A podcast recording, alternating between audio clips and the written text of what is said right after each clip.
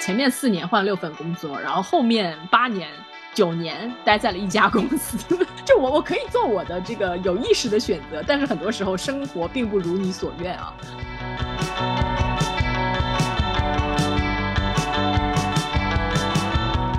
很多人到了一定年纪，他就不太愿意再开始一个新的东西了，完全新的啊，进入一个新的社会，然后结交新的朋友，从事新的职业，好像大家就不太愿意干这个事儿。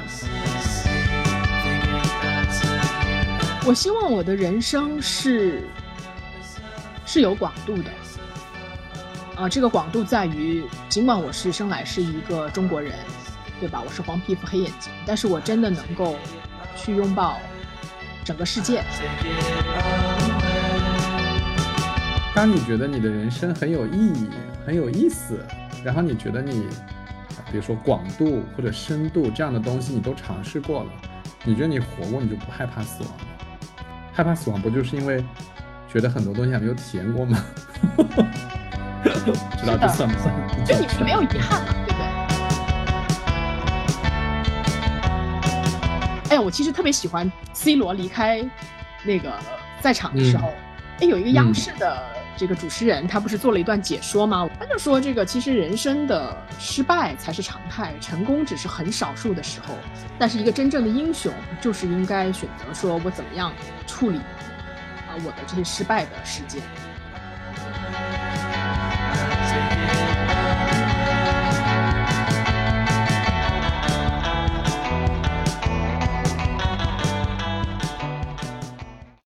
大家好，我是酸奶哥，这是新的一期酸奶哥聊天社。那么我们这一期的嘉宾呢，他叫黄景。黄景，你跟大家打个招呼吧。嗨，大家好，我是黄景。对，黄景是我的老朋友了，嗯，说起来还挺有渊源的，就是黄景是我的学妹啊，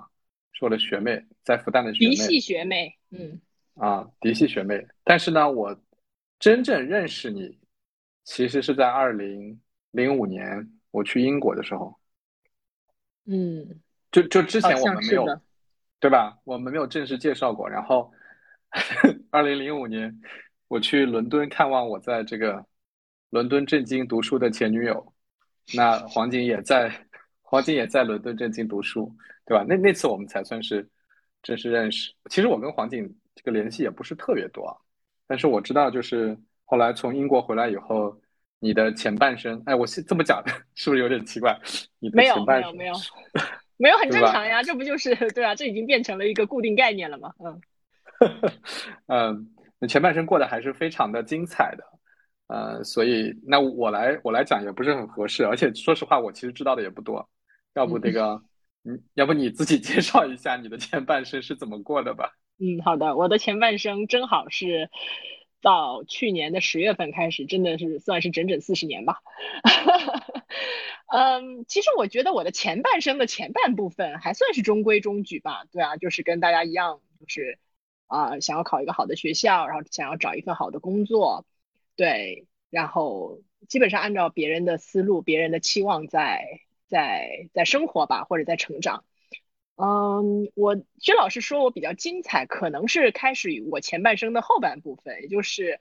呃，我的第一份工作是在麦肯锡，啊、呃，离开麦肯锡之后呢，我就去了非洲，我在非洲工作了半年，做这个志愿者，在那儿从事小额融资的工作，然后从那儿回来以后呢，我就，啊、呃，换了，有一段时间我频繁的换工作，我在四年里换了六份工作。啊、呃，有这个非洲的工作，有在德意志银行的工作，有在盖茨基金会的工作，然后还有一些杂七杂八的，最后是在这个安邦保险集团。啊、呃，我的上一份工作也是始于安邦，也是结束于安邦，有八年的时间。啊、呃，所以基本上这就是我的一个情况。可能我在想说，可能比较值得说一说的，或者炫耀一下的，跟大家有所不同的，就是在非洲的那段经历。当然可能还有一部分是因为我很不靠谱的这个换工作的经历啊，就是在很多这种我不知道这个、啊、这个 unsecure high overachiever 的这个定义中，我可能不算是那么成功的一种人，但是我自己觉得我的前半生还还算挺有意思的。嗯嗯，就关键是就是你还写了一本书，哎，你写这本书是写到你哪一段？嗯，就是刚刚加入安邦的时候吧。嗯，哦，就是八年前是吗？如果这么算的话，呃、应该是这本书出版的时候是二零一七年，然后它的最早可能是始于，哦，我再想想，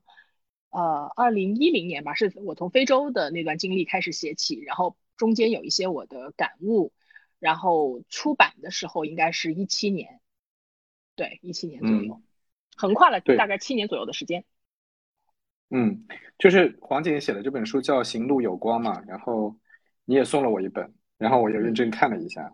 嗯，谢谢。就是之所以说之所以说精彩，就是因为那本书里面写的还是很精彩的。当然，我相信那个后来虽然在安邦工作了八年，看上去好像在一个地方待了八年，但是应该也是有很多故事的。那个我我们这样吧，我们我们从开头聊起吧，因为我上一期播客呢也是采访了一个学妹。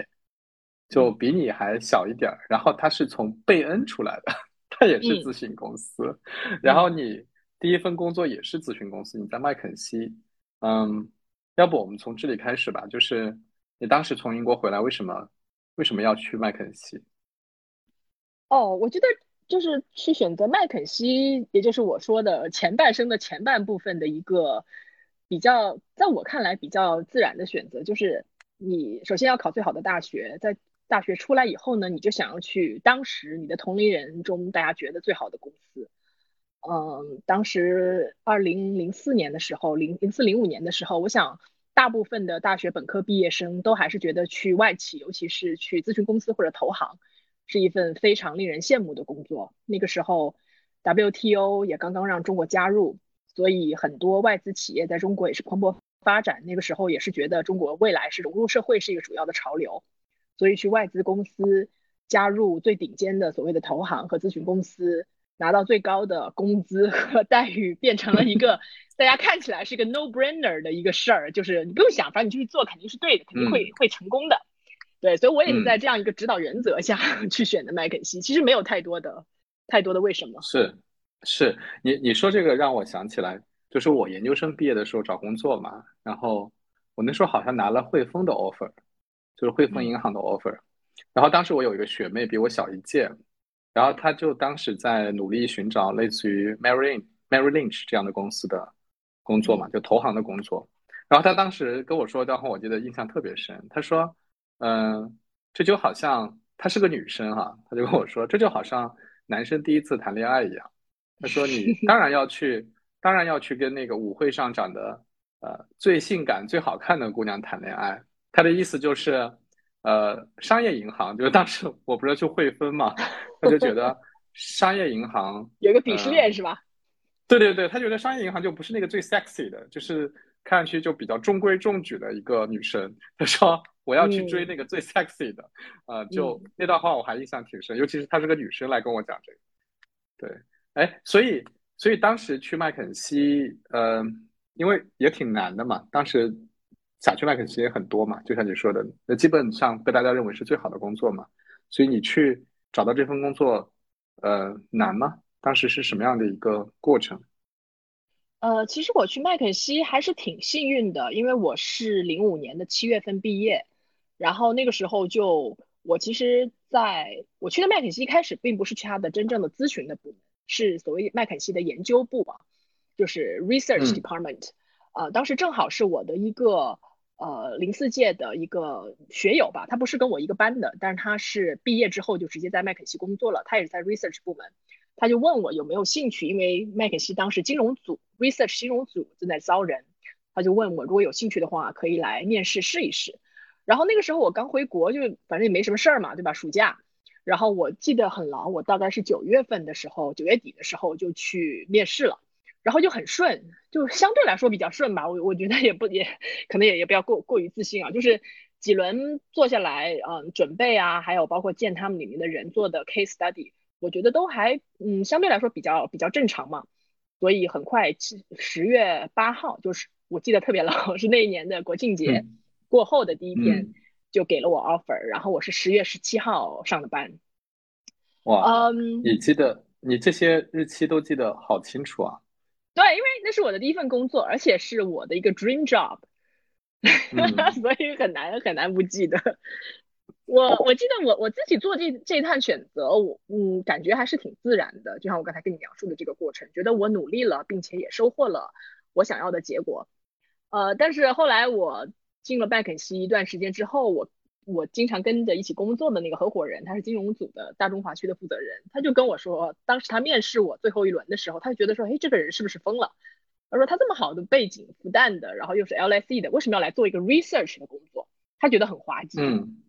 呃，但是其实在这是这是因为在麦肯锡内部也有鄙视链是吗？是的，是是的，是的，是有一个鄙视链，就相对来说可能呃 research 的工作会比真正的 business analyst 更要可能会要要要稍微门槛低一点的吧。但是因为我当时是正好碰到了这个机会，嗯、我又觉得说，哎，可以马上工作，然后又是麦肯锡，我确实没有多想，我觉得 OK fine 就是。我所以我就很很轻松愉快的接受了 offer， 而且我也很幸运的是，就是即使尽管去的是这个 research 部门，但其实很快我大概工作了呃半年左右，我就开始被呃这个合伙人提拔起来，去加入咨询顾问的呃行列了。基本上我是呃从二零零六年的呃二零零六年初开始，我就以一个 business analyst 的身份在参加很多项目，所以这也是一个怎么说呢，让我觉得。让我自己觉得挺感恩的事情，就是我一开始可能懵懵懂懂，觉得啊就是这样了，就去吧。但是呢，我自己的努力也给我带来了很好的结果，就是到那以后，我反而歪打正着，最后还是进了咨询的队伍。所以，嗯，嗯对我自己觉得前半前半程还是非常感恩，觉得自己非常幸运的。嗯，哎，你在你在麦肯锡一共工作了多长时间？我从零五年一直工作到零九年，大概是将近。四年的时间吧，对，其中前三年是在中国，嗯、然后最后一年是在零九年是在法兰克福。哦，在德国。对。OK。哎，那就是因为我看你的书嘛，包括之前你写一些公众号的文章的时候，其实能够非常明显的感觉到，就是麦肯锡对你是影响很大的，或者说你你你经常会提起它嘛，所以这个四年四年左右的这种。麦肯锡的经历，嗯，给你留下最深的印象也好，或者说在你身上留下的烙印也好，那是什么？嗯，我非常感恩麦肯锡，是因为我觉得它重塑了我的人生观、世界观和价值观，就毫不夸张。虽然听起来很像一个邪教。对啊，就是重塑了三观是怎么解释、怎么理解？呃，首先第一个呢，就它确实教会了我。怎么样去做一个批判性思维 critical thinking， 因为说实话我觉得从我从小到大的社会教育也好还是学校教育也好，其实没有人告诉我应该怎么样去辩证的去看一个问题，怎么样去分析问题，怎么样去形成自己的观点。但是在麦肯锡的全部的过程、嗯、工作的过程中，就大家不断的在 push 你说 OK so what， OK 我知道所有这些事实这些数据 so what 你怎么看的，而且就是它允许你有不同的看法，就是在在麦肯锡就是很好的一个地方，就是没其实没有唯一的答案。包括大家在项目上在做小组讨论的时候，即使是合伙人，他都会鼓励你说你应该有你自己的想法，哪怕他是错的，对吧？只要你有自己的逻辑，你能够自洽，然后你并且能够把这个勇敢的说出来，就大家都会认为这是一件非常非常了不起的事情。所以久而久之，就是。这个对我的就是这一套的这种嗯思维方式会影响到你的性格，我我我个人是非常非常这么认为的，就是可能我本来就性格也有一点这种比较叛逆、比较不服管的这种呃特点在里面，然后经过了麦肯锡的这样的一个大熔炉啊，让我反而就是觉得更把自己的就像我父母说，可能性格里不好的地方更加突出出来了，让我更加觉得说 speak out， 对吧 ？Speak for yourself。你必须把你的观点大声的说出来、嗯、而且你要捍卫你的观点，哪怕它是错的，只要你相信它，并且只要你认为它是它是有道理的，你就应该去、嗯呃、fight for it。 所以呢这个我我刚才说为什么改变了我的三观，这是很重要的一方面。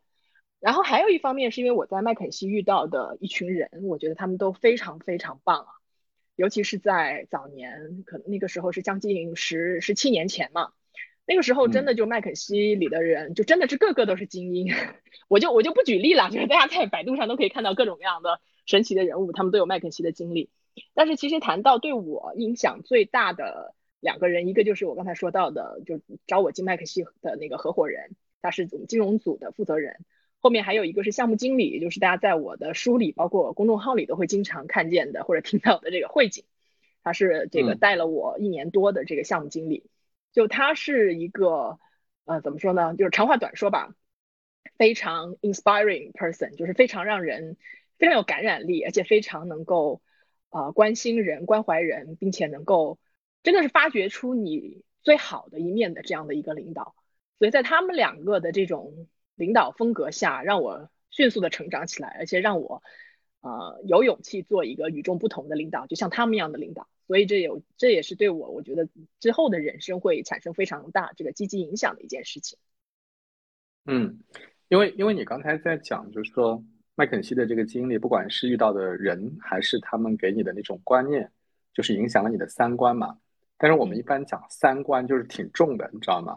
就是、嗯就是我其实挺能理解，就比如说麦肯锡影响了你做工作的方式，麦肯锡影响了你思考一些问题，尤其是工作上的问题职业上的问题的一些思考方式或者角度，对吧？这些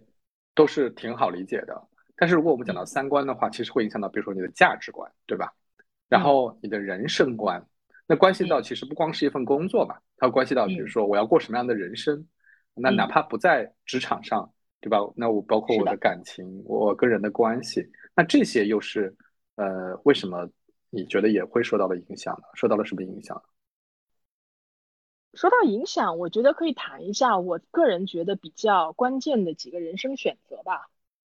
嗯，呃、其中第一个我会觉得是我在麦肯锡工作的后期，就是在我去法兰克福之前的那一年做的一个项目。在这个项目上呢，当时我的职业生涯是走到了一个十字路口。就一方面呢，我要我可以继续就是在麦肯锡待下去，如果我努力工作，如果我得到了某些领导的这个支持，我就可以直接从这个分析员，我们说的 business analyst 升到 associate， 变成了一个咨询助理，就相当于是被破格提拔吧。因为大部分人需要先去商学院转一圈回来才能变成 associate。 还有一个就是啊，那 OK， 我可以跟大部分人一样就离开公司，可能会去读商学院，也可能会去干别的事情。然后当时我其实我一直给自己的这个目标还是挺我还是挺野心勃勃的，我希望我要做就是就是要要要要做那个 百分之五 就是 百分之五 的人可以做的事情，也就是说我想要被直升成 associate 啊。当时我给自己定了计划，但是出了一件什么问题呢？就是当时我做那个项目带我的那群领导们呢，我对他们有一些不同的看法，尤其是他处理客户关系啊，还有在处理项目上的一些这个团队上的情况、呃、我认为他们做的是不是那么对的。所以当时我就问我自己说 OK， 嗯，你可以跟这群领导们说，对吧？你认为现在这个出了哪些问题，甚至是可能在他们眼里你会觉他们会觉得你在你在指责他，你在挑毛病。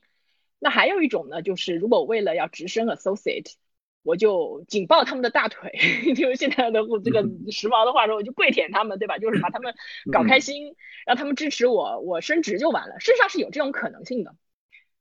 然后，但是当时的情况就让我觉得我我可能没有办法，就是在良心上过不去，觉得我要在这样的一种情况下，这么混乱的一个情况下，我还要去跪舔那个领导。所以后来我选择的是，我找到了这个项目上的更高级的领导，我去找他推心置腹的谈了一下。我说、嗯、那个时候我只有二十几岁，我说哎呀，对吧？那个人是个德国人，我跟他说了种种我对于现在团队的一些看法，以及我认为应该做的事情。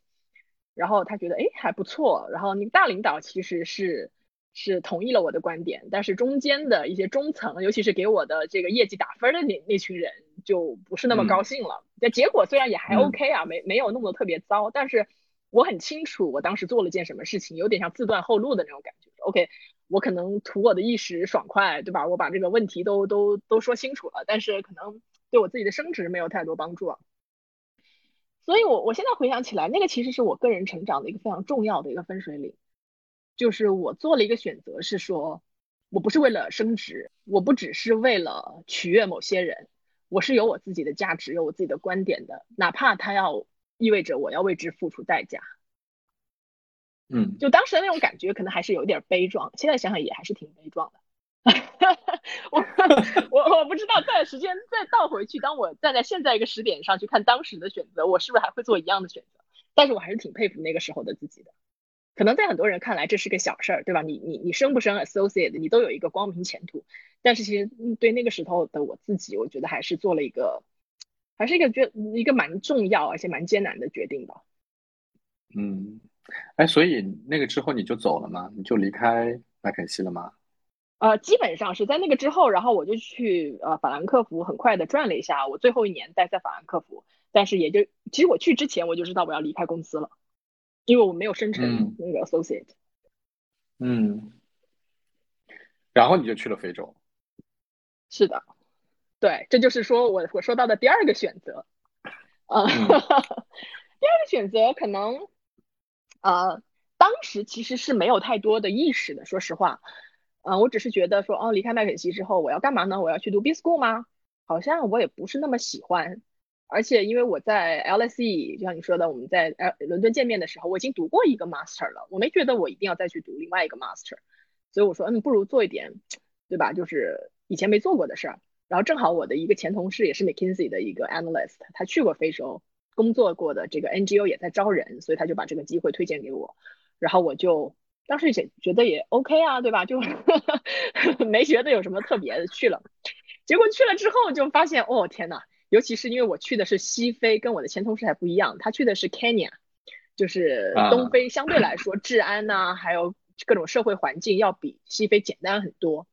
然后我去的 Nigeria， 其实西非可能不像刚果金啊或者那种你知道吗特别乱的地方，打仗就不说了，但它可能是所有和平国家里面最混乱的一个。OK， 呃，那儿的治安，因为它是一个石油，就是有一个原油诅咒的这样一个国家嘛，就是其实国家非常富，但是贫富分化很严重，然后里面的治安问题啊，还有各种的腐败问题啊，都层出不穷。然后我作为一个 N G O 呢，在那儿基本上没有抓手，所以呢，就是真的是那半年过得非常痛苦，有的时候连这个工资都发不出来，钱都没有，还得数着钱过日子。然后中间还经历过几次，嗯嗯，所以这个 N G O 就是在尼日利亚的这个 N G O， 你去的这个，它主要是在那边做什么事情呢？啊、呃，我当时去的是一个特别的项目，它叫这个呃可可豆农民的生存计划，就是在当时是叫做世界可可豆基金会跟盖茨基金会，他们两个有拨了一笔钱，然后专门就是让这些 N G O 帮他们在非洲做一些就是帮助。呃，可可豆农民改善生计的这样的一些项目，有一些技术支持啊、嗯、有一些金融方面的支持啊，然后还有一些其他等等等等，他们分了几个组，然后我就在那个金融组里面，就是做这个小额信贷的支持，主要就是其实也是一个咨询顾问的角色，就设计一个机制，能够让银行也好，还是这个呃种子化肥提供商也好、呃、让他们给这个上下游的这个农民提供小额的资金支持，能够帮助他们渡过难关，大概就是这么一件事儿。嗯 ，OK， 所以半年在那边。对，本来想要待九个月的，但是后来因为这个事情确实，就是我我评估了一下，觉得这个事儿难以为继啊，就是不太容易做出成绩来。然后我又不想骗自己，你知道吗？就是很多也有很多人在这 N G O 里面这个磨洋工，你知道吗？就是摆烂在这摸鱼。是吗？但是我我嗯是的是的，就是国外的 N G O 特别复杂，特别复杂。为什么要为什么要跑到非洲的 N G O 里面去摆烂呢？我我以为都是充满了使命感，呃、然后一定要去做点什么事情的人。呃，可可能我的运气不太好，我我碰到的这个 N G O 其实总的来说它还不错，它是一个 N 呃它是一个加拿大 base 的 N G O， 但是它的所有的项目基本都在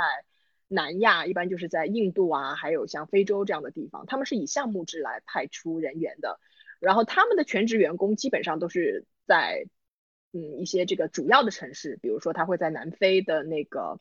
呃约翰内斯堡啊，或者是嗯嗯，就是相对来说比较发达的这样的城市来做他们的 headquarter， 就是他们的那个海外的总部会在那儿、嗯。但是真正遇到项目实施的时候，他们全部都是把志愿者派过去，他们倒没有 full time 的人是在尼日利亚的，他们在尼日利亚甚至没有办公室，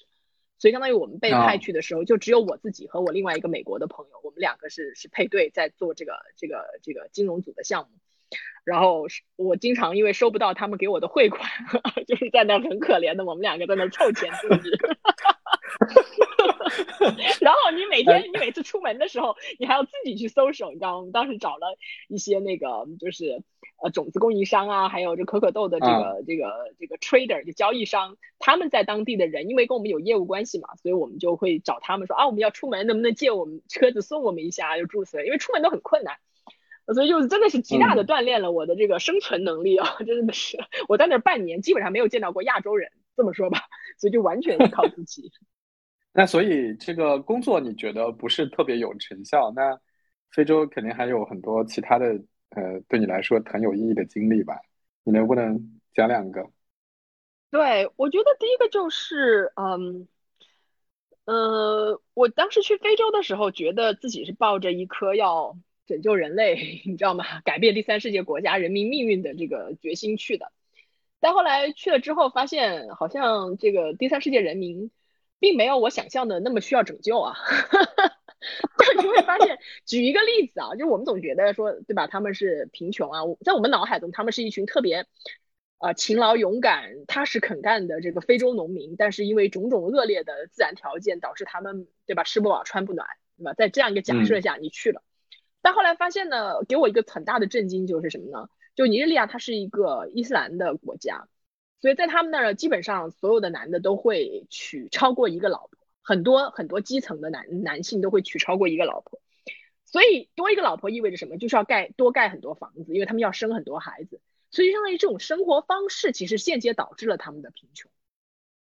嗯，你想你挣了再多钱不像中国对吧只生一个好，我把所有的钱都放在这个我唯一的孩子身上供他的教育对吧供他成长，结果第二代成长起来那肯定他的质量就很好呀，可是在非洲就是首先他们不搞计划生育对吧，一个老婆可以生六七八个孩子，然后第二个老婆就你又能 double 所以就这种就是就是可能我觉得在在在中国独生子女政策下成长起来的我们这一代确实对于这样的一种生活方式和选择，我觉得我是没有那个时候的我是没有办法理解的，我想啊你干嘛你们日子都过成这样了你们还得娶老婆还得盖房还得买车还得生娃，这个这个想多了吧对吧，但是后来现在想想就是尤其从那回来之后我我一个很大的人生的一个一个 realization 就是说每个人他有权选择自己不一样的生活方式，他有他的信仰对吧、嗯、然后他的他的人生观是不一样的，你不能够以你的人生观去去判断别人，觉得哎我的我的生活方式就是好的你的生活方式就是不好，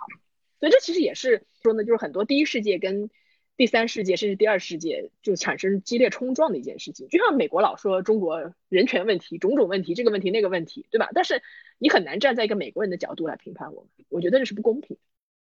嗯嗯，在非洲还发生了什么有趣的事吗？呃，我知道你在期待什么啊、我没有期待什么我没有期待什么哦，还有就是我我交了一个这个这个印度男朋友啊，嗯，呃，我我真的不是在期待好吧 anyway anyway 既然你说了你就说说吧嗯，对啊，这也是我的一个挺颠覆三观的事儿吧，就是交印度男朋友这件事情对我来说最大的呃，影响啊，就是也是我第一次走出自己的舒适圈吧，因为其实就是中国人我觉得其实还是挺挺挺 racist 我不想用中文来来来说这个词儿，对，但是真的我嗯，我们当时在英国读书的时候就很有这种感觉对吧，就是你会觉得印度同学不啦不啦不啦，所以当时我在非洲也也其实同样遇到这样一个情况，就是哎，我觉得跟印度人谈恋爱这这不是很扯吗这个事情，呃，我是用用一个一般正常的思维来来来说这个事儿啊，但是在当时那种情况下呢就是呃，这个战斗的革命友情啊真的是让我决定说嗯，其实也没有什么是不可能的对吧，就是其实更多的应该是看重这个人本身是怎样的而不在于他的肤色。嗯，所以所以他也是一个他也是一个 N G O 的工作人员是吗？哦，他不是，他是我所说的就是我们的合作伙伴，就是他是一家叫做 O L A M 的、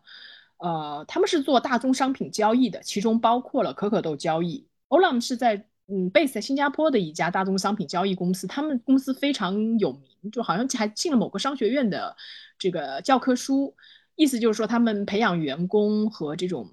呃培养领导力的方式啊，其实非常有意思，就他们招募了很多印度人，然后把他们派往世界各地，尤其是非洲啊，还有一些比较艰苦的地方，然后再把这些人逐步逐步从这个最基础的办事员，然后提升到可能管整个国家，然后再把他啊、呃、派弄回新加坡，在各个区域之间这个呃各种的调配啊，就他们这种领导力的发展方式，确实是呃有一点像那个军事化的那种感觉，把你派到最前线，让你打仗，然后打赢了就一级级往上走。然后造成的结果就是在这个组织里面成长起来的人都非常的坚韧不拔，而他们对这个组织其实还蛮有忠诚度的，因为其实O L A M给他们员工的这整个福利啊也非常的好。呃，对，所以我认识的我当时的男朋友就是这个O L A M的一个，他们叫做 branch manager， 就是在尼日利亚的管可可豆这个产品的一个呃，相当于是客户经理吧，或者就是区域经理。对对对，嗯。对，所以在这过程中他给了我们很多帮助，就像我刚刚说，我们在因为初来乍到的也没钱，然后啥也不认识，然后对危险完全没有任何概念，嗯，所以在这在这过程中可能也是因为就是确实是在异国他乡吧，可能就是能够说得了话的啊，又是对吧，有一个差不多学历背景的人啊，就是很难得，所以在那种情况下真的是一种革命的战斗友情。嗯嗯，所以哎，你现在跟他还有联系吗？你们还联系得上吗？呃，联系得上，我们有微信，只是没有那么频繁。就是就怎么说，你没有特别的事儿，你也不会想要去微信他。对，嗯嗯。所以这个事儿对你的影响是什么？我觉得就是像我刚才说的，就是让我走出了自己的舒适区，让我真的是，嗯，因为其实感情的事情是一个特别特别。personal 特别私人，而且真的是能够很触及内心的事儿。我觉得跟工作上的事儿相比啊，对，当你经历过这样的一种感情经历之后，就会，我现在我我从那以后开始理解很多事情，并且我开始尊重很多事情。以前可能比如说说到印度人，我就你知道吗，就会呵呵呵或者怎样，你不会觉得往心里去。但现在当有人说印度怎样怎样，特别是说不好的时候，其实我还挺想跳出来为他们辩解一下的。就是我觉得当你们都不了解他们的人，你们只是听到很多这种对吧路边的这个各种各样的传闻，就觉得一个国家一个民族的人是怎样怎样，我觉得这是很不公平的。所以我认为真的就是应该嗯，我觉得人类是很多元的，而且人类的基本点都是互通的。嗯，哎，我我问一个非常非常尖锐的问题，反正不是很政治正确。Anyway， 反正我们就随便聊吧。啊、哦，没问题。就是就是，比如说你你跟你交往一个印度男朋友，这里面是我很喜欢这个人，但是我之前对于印度人有一些偏见，所以我在努力克服这种偏见。是这种情况呢，还是另外一种？叫做哇会有一个印度男朋友，这真的是人生的一种非常不一样的体验。嗯，我觉得也挺好的。是哪一种？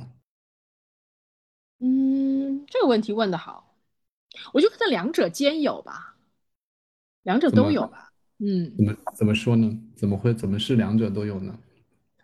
因为一种是感觉是就是更是情感的驱动，然后但是呢会有一些呃，其他的东西会拽着你，就让你觉得有阻力。另外一种呢，其实是你自己会，呃，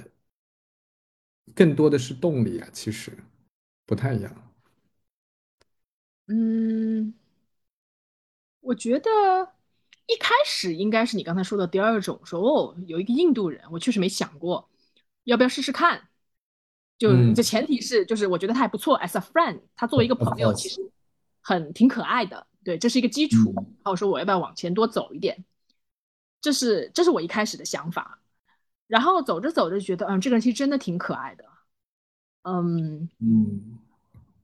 但是其实我说实话呢，就是我我为什么说两者兼有呢？因为我觉得，就你刚才说的第一点，说我真的很喜欢这个人，或者是怎么说呢？就是我想要跟他有一个特别明确特别有建设性的结果，但是我其实一开始并没有这么想，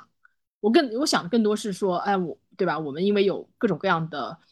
呃，我们之间有很多很多的障碍，无论是地理上的，还是就是各种各样的背景文化上的，对吧？都会形成很多的阻力，对吧？我当时并不觉得说我我能够克服所有的阻力走到最后，最后我的意思是说，比如结婚啊什么的，我觉得更多把它当成是可能就是这样一段感情生活。对吧？所以，但是在感情生活里面的时候，我觉得这个人相处的时候，我还是很喜欢他的，而且他代表他背后的那个民族也，也就是我也对他背后的那个民族产生了很深的感情。嗯，所以，所以这样一段感情经历对你的感情观有什么影响吗？就我们不谈那些对于民族啊、人啊那种看法、文化的看法，对于你的感情观有什么影响吗？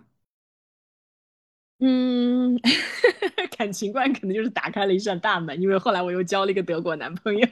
哦、oh, ，OK， 这个我不知道，这不在你的书里。这是在对这个可能没有写的明确吧，这是我在北京回北京之后，对我后来呃就就认识了我的前前前对前男友吧，对 ，OK。对，他是一个德国人，所以在那个之后就是怎么说呢，就是你觉得好像就是异国恋啊或者语言啊这些问题到最后就不成问题了，你觉得你很你已经是一个世界人了，你可以对吧拥抱多种文化，这这可能是对我产生的最大的影响，就我没有觉得说我跟一个不一样皮肤不一样语言的人不可能成为朋友，嗯，不可能相爱，对，我就觉得说以后我我往后走，我可能更看重的是这个人的本质，他到底是一个怎么样的人，他是不是一个值得爱的人，嗯，对。哎，其实我我前面问你非洲的经历的时候，我心里面当然知道这件事，因为我看过你的书嘛，嗯，呃、但是我其实呃真的不是刻意要问这个，我本来想问的没问题，你刻意要问我也不在乎，没问题。你知道，我知道你不在乎。那个我。我我记得就是你当时说好像尼日利亚很危险，然后什么出去坐车什么，我不记得细节了，大概是这样的事儿。那没关系，就是聊到这儿我就想问了，因为我第一次看你的书的时候，看到你写这一段，就是跟这个印度的男朋友吧这一段的时候，其实我还是蛮诧异的，不是说诧异说你有了一个异国恋，而是诧异的是你会把它写在书里。嗯，就是我觉得这个是一个帮助我理了解你的特别重要的切口，嗯，所以我我想我想再问一下，就是当你把它写进书里的时候，等于是你把这样的，你也知道很多人对这个有偏见嘛，对印度人有偏见，嗯，然后会不能理解你这样的感情的选择，你这样的经验的选择，所以但是你会把它写出来，然后你你会因为这个事情，呃，遇到一点自己的，比如说困惑啊，或者会遇到一些，呃。别人的质疑啊、奇怪啊，呃，对你心情造成影响啊，会有这样的东西吗？其实完全没有哎。哦，没有。我不知道是我的朋友们没有直说，还是还是怎么样。但是至少到目前为止，我没有感受到这一点。包括连我的父母，就是呃，因为我当时从非洲刚回来嘛，然后前男友当时还一直给我打电话，我们还会经常发消息啊啥的。这我父母也觉得挺好玩的，他们就觉得哎挺好的呀，对吧？有一个。对吧？印度的的的的这个朋友会一直来关心我，然后对我我，但当然我不觉得我爸妈希望我嫁给他，但是就是从他们的态度上，我觉得他们其实是一个很开放的态度，他们就觉得说，啊，如果这个是个不错的人，你们觉得还彼此之间能够对吧，心有灵犀，他们也没有觉得这是个特别大的问题，起码可能在我的圈子里，我我比较近的圈子里面，基本上还没有听到过太太负面的事儿，嗯。嗯，那那还真的是一方面，我觉得你，嗯，挺也不能叫幸运吧，就是说你你身边的这包括你父母啊什么，对你这种开明开放的态度，我觉得特别好啊。然后另外一方面，我其实我会觉得这真的是就是人选择什么样的人，选择了什么样的朋友，就是就这种这种的确是慢慢形成的，是互相影响的，我觉得也特别好。嗯，是，就像你说的，如果。我在想，包括我现在的生活，如果有一个人他觉得跟印度人交谈恋爱是一件特别可耻、特别糟糕的事情，我可能不会跟这样的人做朋友，真的，可能从一开始就不会，都不会等到我跟他谈这段事情。对，对，嗯，哎，那那个讲完这个，还是再讲一下我本来想问的那个，就是不是尼日利亚很危险嘛？你有遇到过很危险的遭遇是不是？我记得你有是不是你讲过，对吧？有，我跟你说两个事儿。第一个事儿呢，就嗯是我们当时，呃，先是从那个加纳的首都，呃，接受培训，就做一个大概三四天的培训，然后再从加纳首都飞坐飞机飞到尼日利亚的那个 Lagos，就是尼日利亚的，相当于尼日利亚的上海吧，就是最大的商业中心。啊，嗯，就当时坐飞机在 Lagos 马上要降落的时候，你知道吗？就是你会讲那个这个这个空姐说啊，请收好小座，呃，这个不是，她说我们的飞机马上降落了，这个请大家马嗯上对吧，要要要坐到位子上，因为你都听到那个那个起落架打开的那吭吭吭的那个声音了。结果哎，你发现它没落，三分钟以后，不是它又飞起来了。我心想这是什么情况呀？然后飞起来嗯以后，那个机长说：“哦，对不起，我们前面还有一辆飞机在滑行，所以我们无法降落。”我跟我的搭档，我们俩说这是什么鬼？很危险，对，这是我们的开门红，你知道吗？就是他们送我送给我们的嗯见面礼。然后另外一件事情到现在都还记忆犹新的，就是我我跟我的搭档，我们一起做采访，就是会真的是要深入乡村，而且是要远离我们所驻扎的那个城市。我们其实是在尼日利亚的一个很乡下的地方，还挺好的，就是乡下，然后以农业为主，也没什么太多的呃这个这个事儿啊。那就嗯我们因为做 research 嘛，就要去不同的市场啊。结果就是，嗯那而且这个基本上都是地上，都是陆地，呃，这个交通就基本上不坐飞机，大概要坐个三四个小时的车啊，这种都很正常。然后我记得那个时候我们坐到到另外一个城市去，然后经过一片闹市，然后就看到很多人在前面在那儿招手要我们把车停下来，然后我就不知道怎么回事儿，我们就跟司机说，要不就别停，就直接走过去，不要理他们嘛，因为那些人也不嗯，是。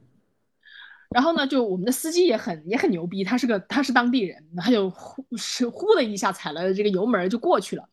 然后过去完之后，我才看到路边的一个人试图让我们停下来，那个人他其实手上拿着一个木板，木板上全是钉子，哇哦就他哇试哦，图其实希望我们停下来，而且如果有可能我们要再慢一点的话，他就要把那个木板放到我们的车轮下面，哦，就非对，然常后吓人。而嗯且我就是我之前在呃麦肯锡的同事们介绍了尼日利亚麦肯锡办公室的人给我认识，其中的有一个负责人，她也是一个亚洲女性，她就跟我说，她有一次在高速上就被人打劫，拿枪指着脑袋，要他们把所有的什么电脑啊、还有钱啊、手机啊都给她。哎，还还是嗯在高速公路上哦，哦，我就后来嗯回想到这个事儿，我就觉得说我们那天可能真的是真的是命好，如果我嗯们没有那么，如果真的我们就是听他的话，嗯没有这个这个就是冲过去的话，可能我们还真的会被抓起来。哎，我我我看过很多关于就是非洲的电影啊，就是什么不朽的园丁啊、因果嗯病人啊，然嗯，后反反正还有好多啊，就是讲非洲的。其实就是你讲的这些，感觉跟我那个看的电影也差不多。是吗？我当时当刚到尼日利亚的人的时候，大家都叫我去看那个《District Nine》第九区，它是一个科幻故事，发生在啊，那个南非，它它的事发地点其实是在南非，但是他们就嗯说里面有有一个角色，就是一帮怎么说呢，就是穷凶极恶的歹徒，他们跑去跟那个呃外星人做生意，你知道吗？就相当于一帮外星人驻扎在南非，然后他们就在那儿呼就是就是怎么说呢，胡吃海喝啊，在那儿干啥，嗯建立他们自己的领地。然后里面有一小撮人，这撮人就是尼日利亚人，他们就是带着武器，还带着各种各样的这个罐头进去跟外星人做交易。他们说尼日利亚就是那样的人，尼日利亚人就是第九区里面跟外星人做生意的那帮就不要命，只为了钱的人。好吧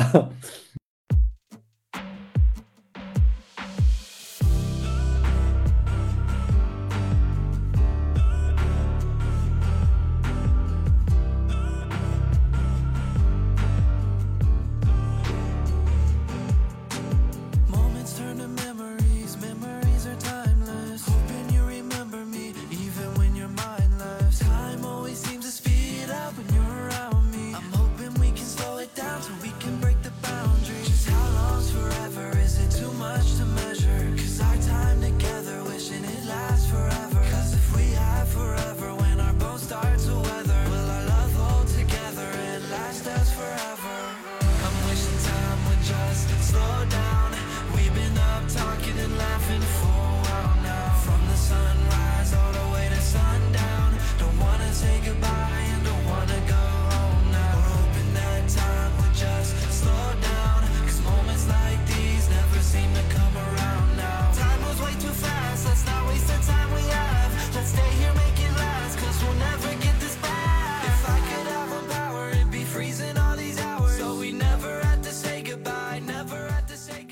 哎，所以 所以半年以后你就离开非洲了，就对，回到上海吗？还是北京？呃，先回了上海，后来回的北京。哦，所以就开始了你那个四年换六个工作的那个。是的，是的。那那段是那一段是什么样的？如果概括一下，会是什么样的一个经历？那段真的是，我觉得，嗯，那段其实也是对我人生来说挺颠覆的一段经历。就是我说之前我的前半生的前半部分是一个比较平铺直叙的故事，相对来说啊，就是我是一个好学生，嗯，然后呢找到了一份好工作，然后通过自己的努力也基本得到了自己应得的东西。但是在嗯从非洲回来以后呢，我为什么换了六份工作？有一部分是自愿的，有一部分是非自愿的，就很不靠谱的公司我也遇到过啊。就是让你上班了，结果一个月不到就告诉你说，哎，我们这个部门要被裁撤了，你要不就赶紧找工作吧。所以现在大家都说什么大厂的要裁员啊，这个那个，我说这个事情并不奇怪啊，早在我们中国加入 W T O 的头几年，这种事情也层出不穷啊。嗯，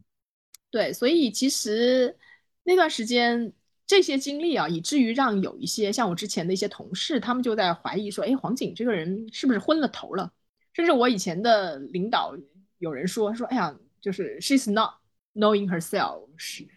she's lost 就是他们认为我已经完全迷失了，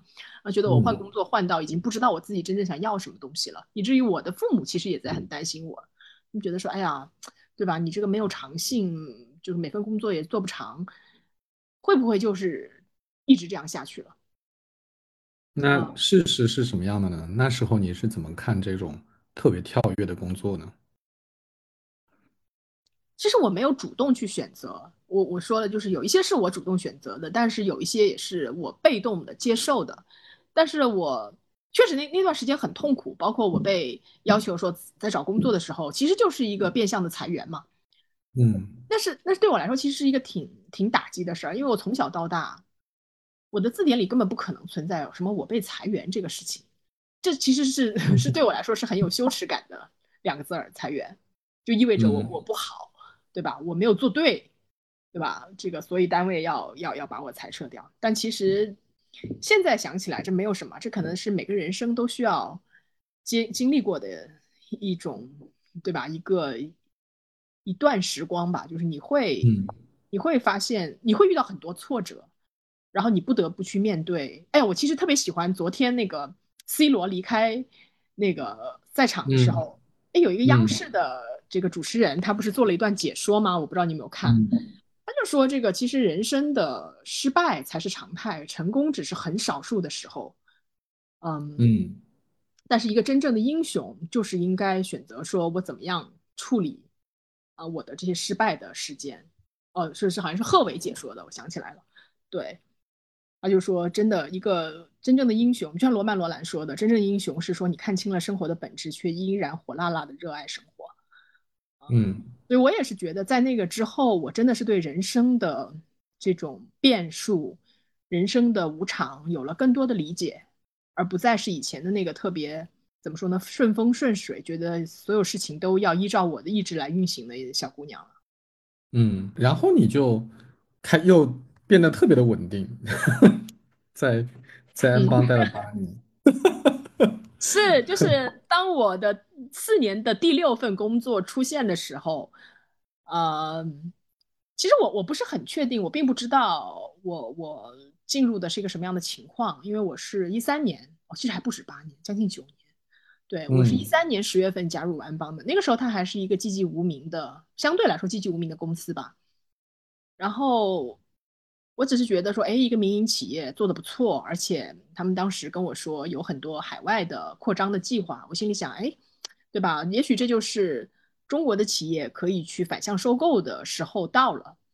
啊，因为我们可能也有了也有了这样的一个经济实力和民族自信嘛。然后我觉得我的跨文化的这种背景啊，还有经验，可能是能够服务到这样一个进程的，所以带着这样一种啊愿望加入了安邦。但后来的事情大家也都知道，就是对吧，这个大厦将倾，嗯，所以我就我就被滞留在了这个呃安邦下面的银行，在成都这个地方待了整整八年时间。哎，那八年都在成都啊？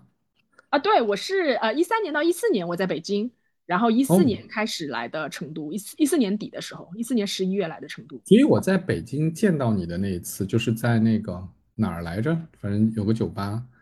就是那是一那是一三年之前。对对，至少是一四年之前啊。OK， 好久，嗯，然后就在成都，又是一个新的地方。你之前没有在成都待过，对吧？没有，完全没有。我当时想的是，可能集团把我派来这锻炼个两三年，然后就回北京，甚至是说去国外其他的主体的。当时是这样的，我自己想的大概是一个这样的路径。所以，所以，所以这个八年，嗯，根本就不是你原来的计划嘛。完全不是。那你为什么会为什么这次会足足待了八年呢？因为如果光看你前面的那个，包括在麦克从麦肯锡出来到非洲去啊，包括这些经历，会感觉就是你你其实挺待不住的嘛，你就是会会想要变化的嘛，怎么会这八年就待在了成都呢？这是嗯 OK， 我觉得这这很有意思，可能也是我的前半生的后半部分的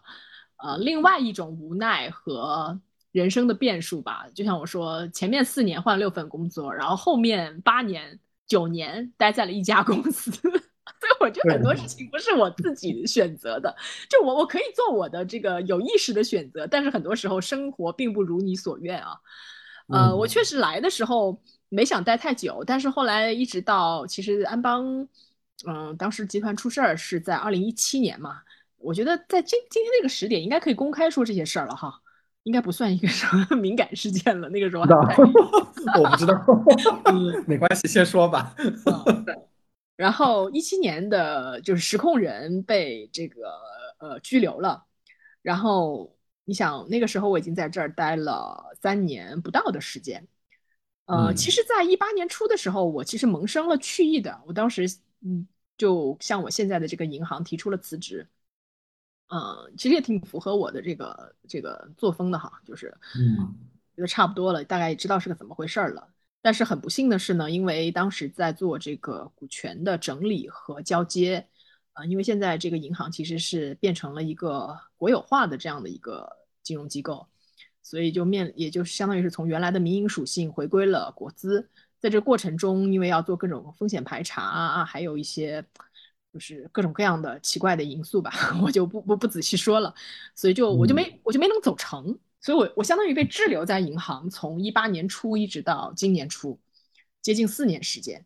这也是我觉得挺神奇的，就是我竟然有了一段体制内的工作经验。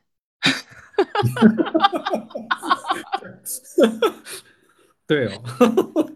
对哦，它是体制内，所以所以听起来特别的不匹配。嗯，简直了，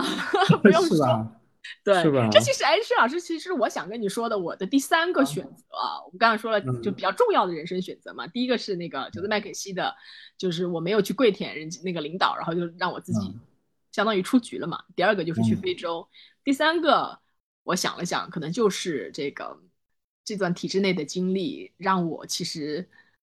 人生有了很多的，有更多的不一样的 perspective， 我开始了解。呃，我们的我们的主流社会到底是一个什么样的情况，以及，嗯，呃，其实我最近刚刚拒绝另外一个体制内的工作机会，让我觉得深深的更加明白了我是怎么样的一种人，以及我应该选择一个什么样的工作环境和生活环境。呃，嗯，所以我觉得还挺好玩的，挺有意思的。所以听起来就是体验了体验了一段时间我不想过的生活，然后进一步让我明确了我不想过这样的生活。是的，是的，是的。嗯嗯，这件事情很有意思的事情是什么呢？就是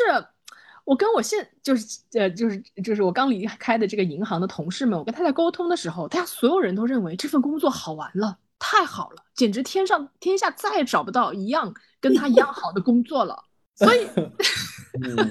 就是这也让我想到另外一件事情，就是就成都人民啊，他们说他们自己自嘲的说他们是这个盆地思维，但我们都很很热爱盆成都人民的这开朗乐观啊，特别是遇到各种灾难，在灾难面前，对吧，仍然保持一个比较积极的心态啊。但是可能真的是跟他们的这个盆地心态有关系，就觉得我这儿对吧，真的其实好玩了，那个北上深还有世界其他地方都不如我这儿，所以我在就是在这个事情上我还真的觉得挺有意思的。可能是我觉得这个单位的种种可能真的是代表了现在中国的绝大部分的社会现实啊，毕竟北上深还是属于中国人民小撮对吧，有大部分人民可能还是像成都人民这样的一个生活状况和心态。真的，我我最我最近那个我在关注一些特别年轻人的社交平台嘛，然后那天我看到发了一个帖子，也是让我有这种感觉，就是我们过的真的不是大众的生活。就是有一个人在上面发了个帖说，这个公务员好溜啊，说我两点钟打电话过去问他们办事，嗯、然后他们回我说还在午休，然后说说两点半才上班。啊、嗯，他发这个帖的时候，我想这个孩子发这个帖的时候，他想获得的是更多大家跟他的共鸣，说怎么他们两点半才上班。结果没有想到他那个帖下面留言全部都是不然呢，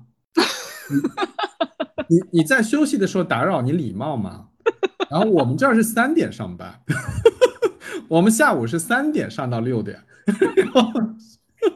就是那下面那个帖就是非常寥寥无几的人像我一样充满了好奇和不解，知道吗？因为你想我是在长期在外企工作，在上海哪有午休这个概念，没有午休这个概念， 对, 对吧？嗯、吃完吃完饭回来去干活呗，对吧？而且还要加班呢，对吧？对啊，我想一线城市大部分企业都是这样的嘛。就突然之间你看到那么多人异口同声的说不然呢、啊、我们这都是三点才上班，我真的就我特别能理解，是吧是吧？就就跟那个我之前有个朋友在那个在那个广州，当然广州也是也是一线城市啊，就是可能可能广州的有很多公司是要午休的，然后他从上海过去，上海是不午休的嘛，也是一家外企，同样都是外企。他到了那边的时候，突然发现到中午有同事会把办公室的灯都关了，为什么会关灯？然后啊，大家北京的国企也是这样的，也是这样的，是吗？就大家要午睡，然后他就他就整个人就不好了。他想，我从来都不知道还有这个事情啊、呃，所以就真的差差别还挺大的。Anyway， 扯远了，没事，你继续说你的。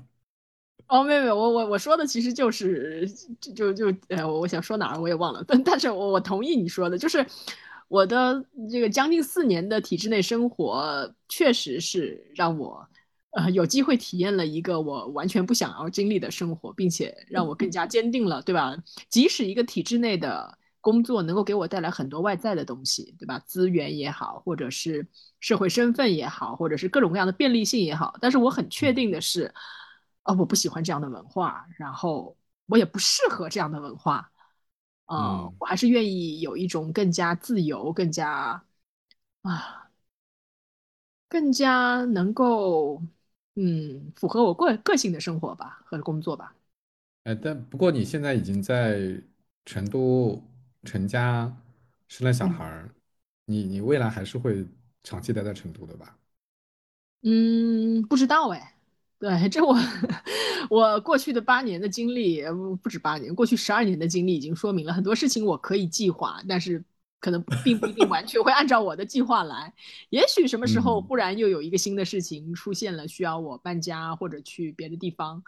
嗯、呃，我觉得我基本上还是能够以一个很轻松平和的心态来对待吧。哎，然后你你现在你说年头上离开了那家银行吗？嗯，然后上次我到成都看到你的时候，你在成都开了一家酒吧，这个是你现在主要会投入精力的地方吗？还是说它依然只是嗯一个副业、哦、一个玩玩的？是一个副业，我是投资人，呃，我不可能每天在酒吧里管这个运营嘛，我们有合伙人，嗯、他是负责这个店内运营的店长，嗯、呃，更多的我们可能就是。对我来说，这是一个我自己的家嘛。嗯，当我有朋友来，或者是当你有的时候啊，你想喝一杯好喝的鸡尾酒的时候，我可以去我自己的店里喝一杯，而且我是喜欢喝鸡尾酒的人。对，就完全这是一个你我我自己的爱好啊、呃嗯。但是我觉得挺好的。嗯，你说。那其他呢？就打算还干点啥？我其实现在还在看机会，只是我没有那么着急，因为我我宝宝还小，他现在只有不到一岁半，我还是希望能够在嗯，他还小，他还需要我的时候，还能够二十四小时陪伴他的时候，多陪伴他一些。因为一旦他到了三四岁开始上幼儿园、上小学之后，就他也有他的人生的节奏了。那个时候他可能大部分时间也嗯不会陪在我身边，也不也也许也不需要我了。所以我想是在我有能力的时候，还是多陪他一些。然后同时嗯、呃，我还是在看一些机会，但这些机会可能。嗯，应该是跟金融没有太大关系啊。我不太离开银行，我其实是下了一个决心，就是不太想再做金融相关的工作了，觉得没什么意思。嗯，那其实你已经跟金融打了很长时间交道了，因为你从麦肯锡开始就是在金融组的。对，那又怎么样嘛？对，那又怎么样？ 对，哎，我我想跟你探讨一个嗯小题目。嗯哼。就是当你讲到去非洲的时候，你你提到了一个词儿叫世界人，嗯，就是你那时候觉得自己是个世界人，就是你可以以世界为家嘛，就是其实去哪儿都是很正常的。我跟你说，我其实也曾经有过这样的幻觉，嗯，虽然我没有在国外长期生活过啊，但是有一段时间就是呃相当频繁的国内国外国内国外，对吧？想出去就出去了。啊，我我最频繁的一年大概出国了六七七八次吧，大概每次都待一段时间，所以那段时间我也有一种幻觉，觉得我自己是个世界人，我可以是个世界人，我也希望我的下一代是个世界人，可以自由的来往于呃任何想去的地方。但这件事情最近我就觉得，嗯，当然就跟疫情有关系啊，但是我太突然开始质疑自己，我就觉得这个世界人的这种想法是不是一个幻觉？为什么？就是就是，其实我们是没有办法成为世界人的。为什么没有办法？嗯，我觉得有很多现实的限制吧。比如说嘞？嗯，比如说你可能要，比如说你大部分人啊，我们讲大部分人，大部分有的工作嘛，嗯，然后相对来说都固定在一个地方，然后你的亲朋好友、你的关系，对吧？呃。这种你的社交圈相对来说固定在一个地方，越往后面呢，你迁移的成本越高。这个成本一方面是指真正的我们讲的成本，另外一方面也跟你的意愿有关系。可能人很多人到了一定年纪，他就不太愿意再开始一个新的东西了，完全新的啊、呃，进入一个新的社会，然后结交新的朋友，从事新的职业，好像大家就不太愿意干这个事儿了。所以是。人是可以一直保持那样的自由的状态的吗？我觉得世界人和不断的开启新的旅程可能不是一件事儿吧。嗯，那你怎么定义世界人呢？嗯，你可以把世界人定义成，对吧？我的一种状态，我经常出国，我经常跟不同的人在一起，我甚至跟他们一起学习、工作，对吧？这是一种世界人的状态吧。但是我承认确实绝大部分人呃，他的一生中可能不不可能七八十年全都是这样的一个状态。但是我是在我认为的世界人是说呃，首先我会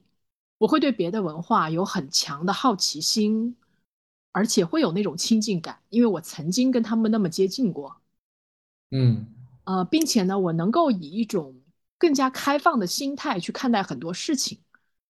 就我不会我不会被我的民族主义所左右了我的我的大脑，就是在我做判断，在我做很多重要决定的时候，我还是能够想到，但如果有这个必要的话，就我还是能够想到这个世界上是有多元的世界观、多元的价值观、多元的文化、多元的语言存在的。我觉得这是一个非常非常重要的一个一个思维的模式吧。嗯，所以你所以你你说的世界人其实更多的是一种观念、嗯、对吧？这 种, 这种观念，对，这种观念可以决定你。我其实六十岁我也可以飞到法国去住一个月，对不对、嗯、或者我可以在摩洛哥，对吧，就是去度假。我可以每我依然可以每年去很多个城国家，但是反过来讲，我不觉得每年去那么多个国家的人他就一定是个世界人。嗯嗯，同意。所以看你选择哪一种啊，你可以选择说，哎，如果我就是频繁的出国玩，这是就世界人的话，我觉得这其实比较简单了。只要你愿意，嗯、但是你不愿意的话，你你都你都没这个兴趣了，你就不用去做这件事儿了。即使我现在处在成都这么一个盆地的这个地方，盆地思维的地方，成都的朋友要投诉了啊，没关系，你说吧。不不不，我我觉得很诚实的说，甚至我跟我成都的朋友、同事都说过这件事情。我说，第一个，如果不是安邦的关系，我不会来成都啊、呃、这家银行句号。嗯。然后呢，第二个，我觉得说实话，到了成都以后，跟北上相比啊，我觉得我最大的一个失落感就是我的朋友。真的就是跟北上的是完全不一样的。就我现在大部分也，但可能也是我到这儿来的一些，就是我来了以后只有只有工作关系，其实没有同学啊，还有以前像那个国外的那些呃公司的那种背景有关系啊，但成都也没有多少外企，没有这样的一个社交圈可能有关系，就以至于我我经常会觉得说，哎呀，就是我我会觉得我我没有什么能够说心里话的人。嗯嗯，这是我最怀疑怀念北京上海的地方。嗯，明白，能够理解。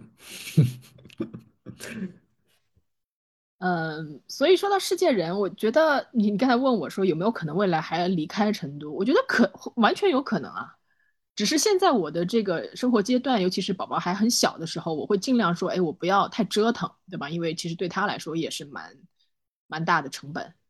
所以我会觉得说也许稳定一段时间不是个坏事儿、嗯、但是其实我我一直希望我我娃未来出国的，我不希望他就是走我一样的路，就是走高考这个独木桥，我希望他能够上国际学校，然后如果可能的话可以去国外念本科、嗯、因为我真的觉得国外的高等教育是要好得多。嗯嗯嗯，我同意啊，虽然我们都是复旦的。exactly， 我也是，我其实对对对，我其实我其实真的我我我就差半句没没讲出来。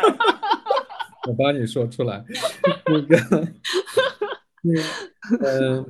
哎，你看啊，就是你你你刚才在讲人生做重要的一些抉择嘛，一些选择嘛，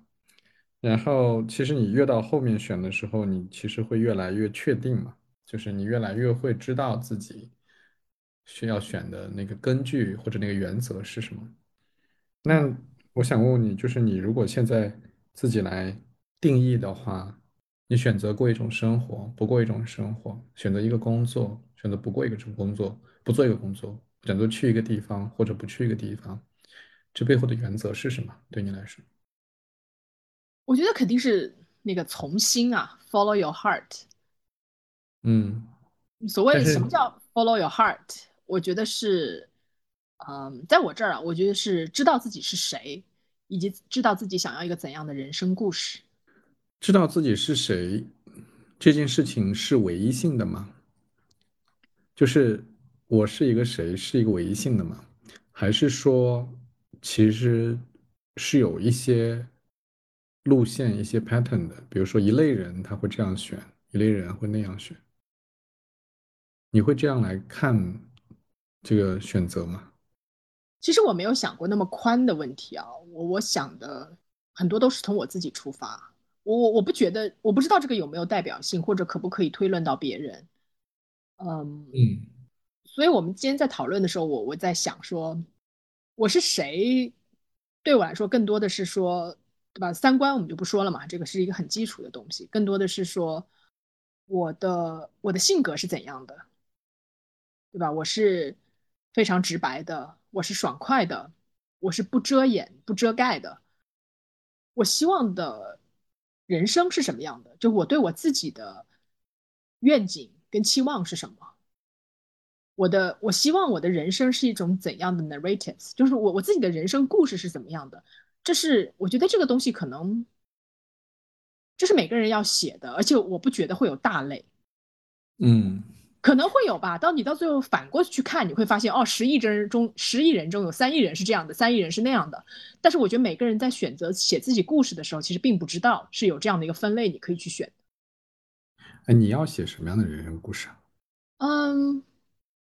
我希望我的人生是是有广度的啊，这个广度在于尽管我是生来是一个中国人，对吧？我是黄皮肤黑眼睛，但是我真的能够去拥抱整个世界，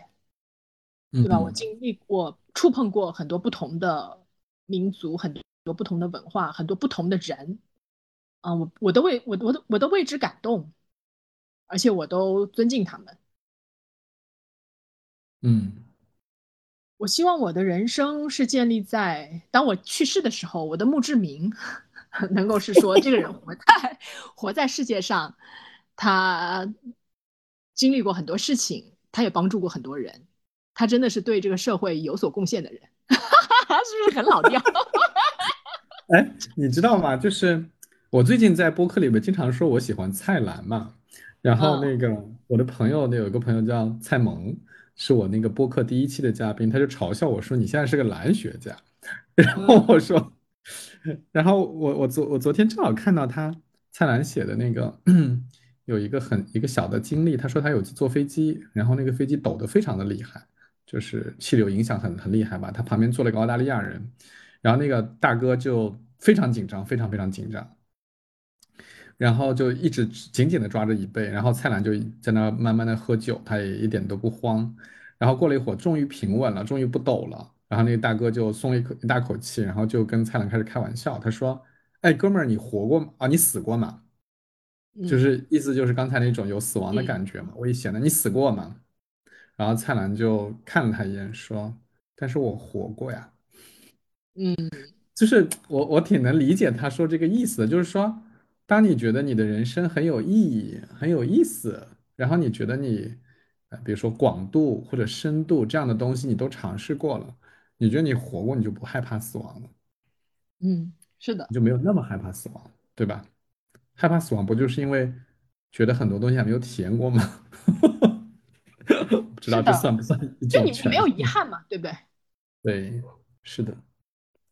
好吧，我们就聊这么多吧。OK。对，好，谢谢。保重，好，拜拜。拜拜，哎。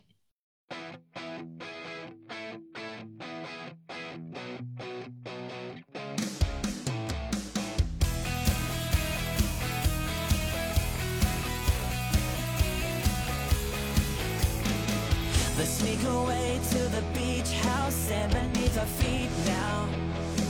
No one has ever gotta know. We'll blow our money like we're in Reno. We'll stay awake till the sunrise, songs about the summertime. Kiss the moon over the sea. Live in the moment, loving times like these.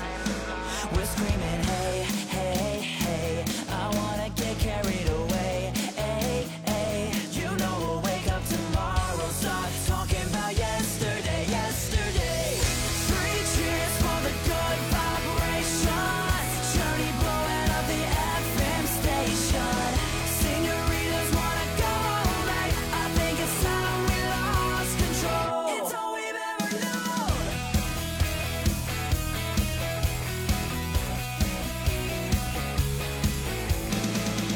Sailor stumbles with his new bride, buzzing like a housefly. He tells us stories of his life. We laugh out loud until